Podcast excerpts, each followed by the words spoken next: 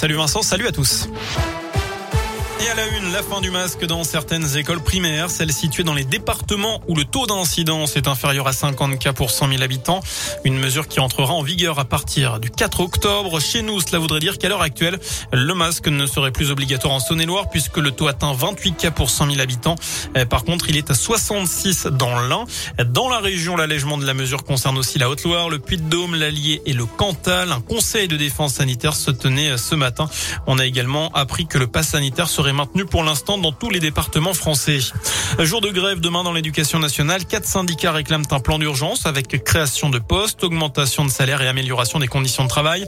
Dans ce contexte, retour sur le coup de gueule du syndicat SNUI IPP. Dans l'un, les effectifs sont trop importants dans certains établissements. En moyenne, eh bien, 31 élèves en maternelle à Viria et Césaria, 28 élèves dans les écoles élémentaires de Replonge, Bénaud ou encore Collonges.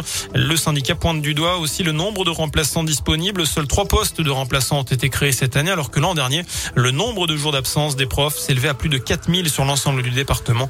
Un rassemblement est prévu demain à 14h30 devant l'inspection académique à Bourg. Un voleur certainement affamé à Oyonnax. Hier soir, les policiers sont intervenus vers 20h dans un fast-food de la ville pour un vol à l'arraché. Un client qui venait de se faire piquer son repas au drive. Les policiers ont lancé les recherches en vain.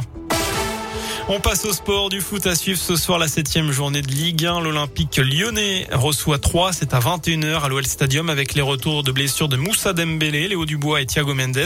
Avant cela, Saint-Etienne se déplace à Monaco. Ça vient de démarrer, tout comme Clermont qui est à Rennes.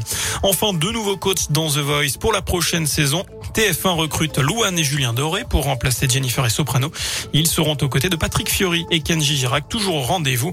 Une nouvelle équipe à découvrir en 2022. Voilà pour l'essentiel de l'actualité. Je vous souhaite une excellente soirée en notre compagnie. Merci beaucoup.